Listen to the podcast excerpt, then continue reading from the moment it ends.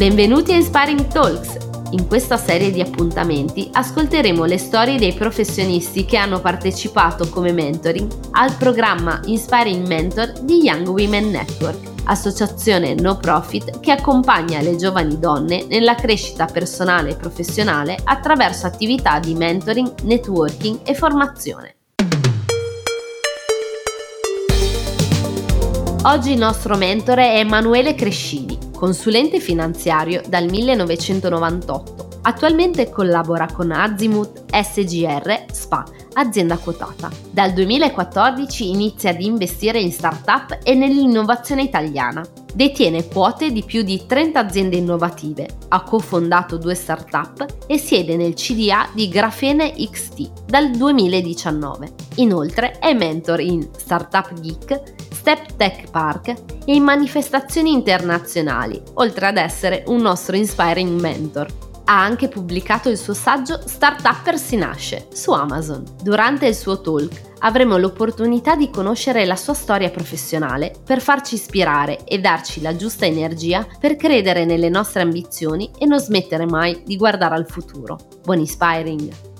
Eh, da, dal mio accento potete capire che sto in una zona molto molto amena della, d'Italia, una zona vocata a bollicine, Francia corta per la precisione, così almeno abbiamo dato anche un'allocazione geografica che è sempre molto interessante. Io entro nel mondo della finanza nel 1990, per cui il secolo scorso, pensate voi, il secolo scorso. Quando io legge, leggo sui libri di storia il secolo, beh, mi viene una roba che va bene. Comunque, entro per, per, il canale tradizionale, il mondo bancario, quel mondo bello dove i genitori non fanno altro che ad aspettare che il figlio passo dopo passo faccia la sua carriera, poi si sposi, faccia i figli e poi si prende la sua pensione. Questo è il percorso eh, che tutti si, po- si, possono aspettare da, da, una persona che inizia questo tipo di attività.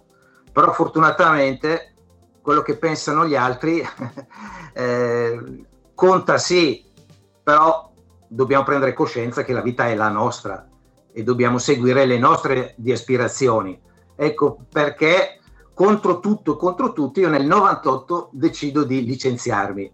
Mi licenzio perché? Cioè, perché a, a un certo punto, durante l'ennesimo tragitto da casa a lavoro, in colonna, alle 7.20, in attesa di arrivare sul posto di lavoro, con tutto quello che ne consegue, con i pensieri che mille, nella mia, che frullavano nella mia testolina, mi sono detto, ma Emanuele, cioè, non dirmi che vuoi farti 35 anni di vita così, perché non la potrai reggere. E questa era la mia, la mia voce interiore, il mio vivido demone, vivido demone, che dentro di me continuava a dire guarda che non è il tuo futuro, guarda che non è il tuo futuro. E dopo, dopo poco si è presentata l'occasione e io l'ho presa al volo e ho detto ok, io voglio alzarmi il mattino, guardarmi allo specchio e poter dire con serenità Emanuele, bravo, Emanuele, sei stato un pirla. Per cui essere proprio l'artefice un, di, un po' di più delle, de, delle mie attività, de, del mio essere, del mio vivere. Questo mi ha portato, fra l'altro, poi a um, continuare ad approfondire tutto quello che riguarda la parte eh, tecnica e um, gestionale per l'asset management, per i corsi su corsi su corsi su corsi e incontri, clienti, eh, ma anche lì dopo un po' cioè, subentra una certa routine faccio una premessa, io parto sempre dal presupposto che a certa, arrivato a un certo punto ci si rende conto che i soldi sono una conseguenza di quello che tu fai. Per cui se i soldi sono l'obiettivo primario, tu devi obbligatoriamente annichilire quelle che sono le tue riserve eh, etiche. Cioè, a, a, devi continuare a scendere a compromessi sempre più profondi e ridurre il gap tra il fine giustifica i mezzi e il tuo, il, il tuo animo, il tuo essere. A questo punto però devi dare anche uno stop perché altrimenti cioè, diventi uno squalo senza saperlo. Ecco perché ho deciso a un certo punto di dare una svolta e dire ok, il focus principale non, so, non, è più il denaro, il focus principale è fare le cose che piace fare, a prescindere se ci sarà un grande vantaggio economico o un piccolo vantaggio economico, ma sul piatto della bilancia ho iniziato a spostare i valori nell'ambito della crescita e della, e della soddisfazione professionale nel dare ad altri il mio tempo, le mie conoscenze, il mio know-how e la mia disponibilità. Ma questo lo si può fare quando non ci sono più problemi in termini di cibo e calore, come dico volgarmente io. Una volta che tu hai soddisfatto le tue esigenze di eh, portare a casa il necessario per sostenere la famiglia, per non avere problemi economici, ma poi nulla vieta che se io devo fare un ragionamento sull'acquisto di un'auto, ma perché devo star qui a dilapidare 100.000 euro quando con un terzo posso avere lo stesso strumento che fa gli stessi servizi e anzi ho a disposizione più liquidità per fare che cosa? Per fare quegli interventi che a me piace fare e quali sono? Eh, è, stato detto giustamente eh, sia da Veronica che Giovanna che io entro nel capitale in fase eh, seed o addirittura pre-seed ehm, delle, de, delle start-up. Cosa vuol dire? Vuol dire che quando questi, questi ragazzi, questi team hanno necessità di avere un supporto più, più che economico, proprio strategico, allora lì intervengo, ma intervengo sempre facendo una selezione delle persone, perché ricordiamoci che qualsiasi azienda è fatta da persone e a maggior ragione le idee non bastano a, da, a garantire un successo, perché il successo delle idee è dato dalla capacità delle persone di portare a terra l'idea stessa, perché un'idea di per sé può essere un sogno. E quando è che si sogna? Quando si dorme. Però a un certo punto bisogna anche svegliarsi e iniziare a sporcarsi le mani, per dire. Ecco, in questo percorso qui io poi a inizio degli anni 2000 ho iniziato ad avere necessità di costruire un'azienda, di entrare a far parte di una struttura organizzata che producesse valore, mantenendo sempre la mia attività professionale di eh, consulente, consulente finanziario. E con un cliente decidiamo, decidiamo di aprire una, un'azienda focalizzata sul wellness ed è stata una, una prima esperienza dove ho, ho, imparato tantissimo, anche perché ehm, mi sono reso conto che i compagni di viaggio sono fondamentali e quando sbagli un compagno di viaggio, il viaggio si interrompe ancora prima di arrivare alla meta 2. E nonostante questo ho, ho, appreso alcuni processi decisionali, ho appreso processi di eh, industrializzazione, di prototipazione, ingegnerizzazione e produzione, eh, le relazioni con i fornitori, le dinamiche per il pricing, le strategie commerciali che già avevo nell'ambito finanza, ma quando si parla di servizi ci sono delle, dima, delle dinamiche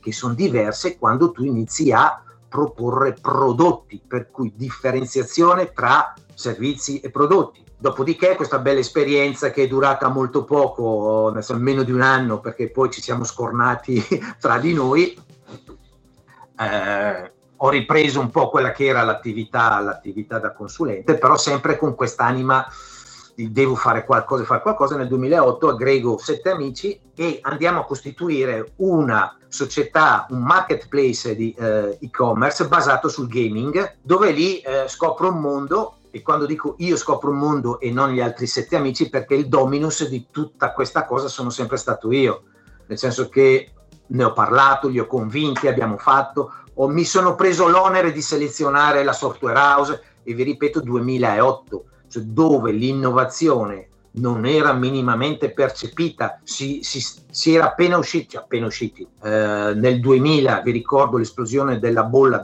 .com, forse voi mh, non ne avete contezza, cor- eh, ma se, se, avete voglia andate a vedere un attimino eh, la, la bolla.com, vi renderete conto che c'è stato un hype nel 1999 inizi 99, metà 99 fino a metà 2000, cioè tutto quello che si toccava aveva un'estensione .net oppure net andava alle stelle, per cui tu chiudevi gli occhi, prendevi il giornale, puntavi il dito su una qualsiasi società, tanto tu guadagnavi. E lì è scoppiata eh, una, una, distorsione di percezione del mercato dove molte persone hanno detto abbiamo trovato l'Eldorado, i soldi sono facili da farsi, sappiamo noi come fare, basta aprire un dossier titoli, un conto titoli e andare a comprare delle azioni che abbiano l'estensione net. Eh, eh, però guarda caso queste attività vanno fatte dagli addetti a, a, a,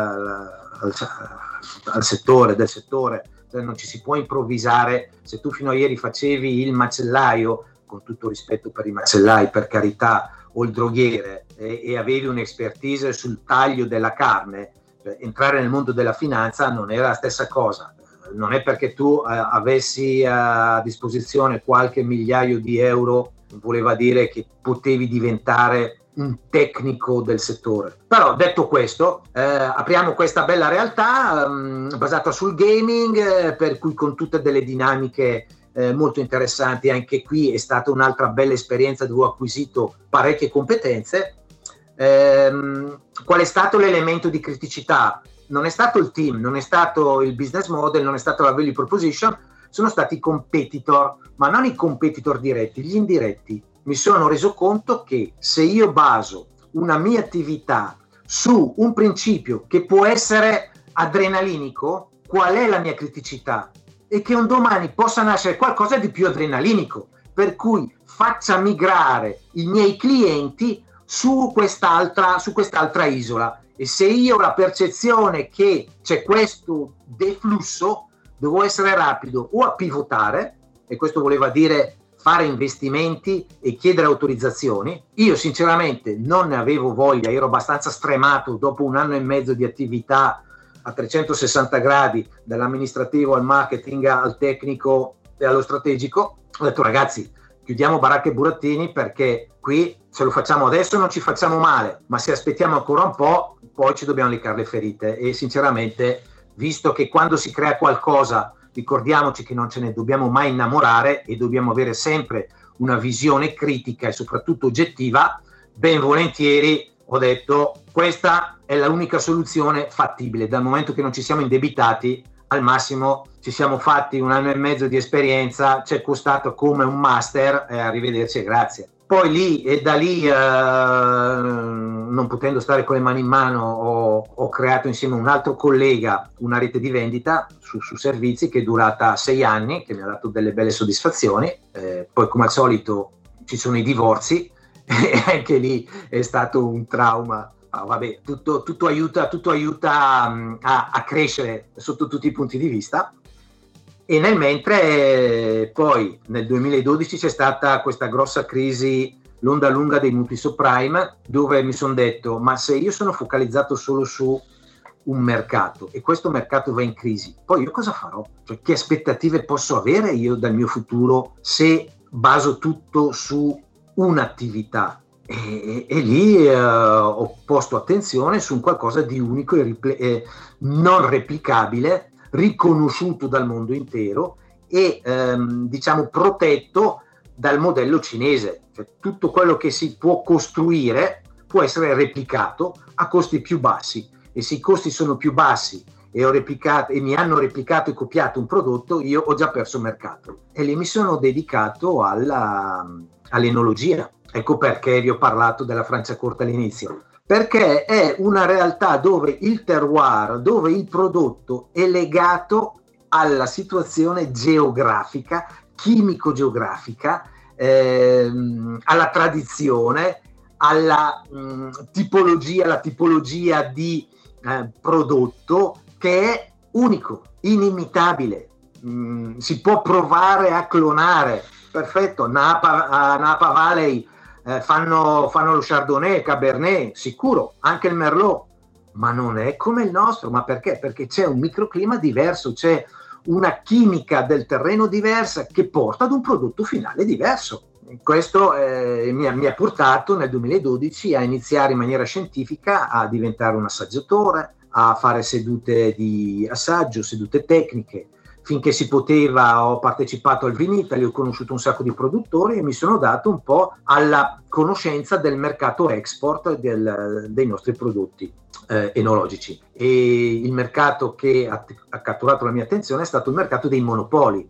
Ma perché? Perché i mercati dei monopoli hanno delle regole ben precise, delle quantità ben precise, richieste ben precise e pagano, che non è un aspetto indifferente senza rischi di blocchi alla dogana, eh, misunderstanding, eh, ti pagherò, ma noi abbiamo pagato, noi non paghiamo, tutte queste cose che ti fanno passare tutta la poesia. Eh, sempre nell'ambito invece della mia attività mh, da consulente, eh, nel 2014 c'è questa conversione sulla strada di Damasco del Buon San Paolo e lì la, l'innovazione, le start-up, i pitch, i, i ragazzi mi hanno conquistato e da quel momento mi sono dedicato ad approfondire e a capire tutte le dinamiche, in che modo, affidandomi a chi ne sapesse più di me. Sapendone più di me, io che tendenzialmente sono una spugna, ho assorbito, assorbito, assorbito, finché a un certo punto anche la spugna non assorbe più, ma deve rilasciare. E allora lì ho fatto esperienze dirette nel, nel crowd investing, ho fatto esperienze dirette nel fondare eh, start-up e nell'entrare nel board eh, de, de, de, di società utilizzando il canale del crowding ehm, fino ad arrivare a oggi dove l'attività di mentoring, l'attività di condivisione ehm, si esplica soprattutto in non solo advisoring, attività di advisor, scusate, ma eh, in attività di, di, mentoring, di affiancamento e, e, di consigli pro bono che riesco ad elargire all'inizio in maniera molto, molto smart e concreta. Questo mi, mi viene riconosciuto, non è autoincensamento per carità, però visto che te lo dicono uno, due, tre, dieci, cento volte, allora inizi magari anche a crederci e questo aiuta l'autostima. Questa puntata di Sparring Talks termina qui. Per rimanere aggiornati sulle iniziative di Young Women Network e avere maggiori informazioni sul programma Inspiring Mentor, potete consultare il nostro sito www.youngwomennetwork.com e seguirci sui nostri canali social. Appuntamento alla prossima puntata!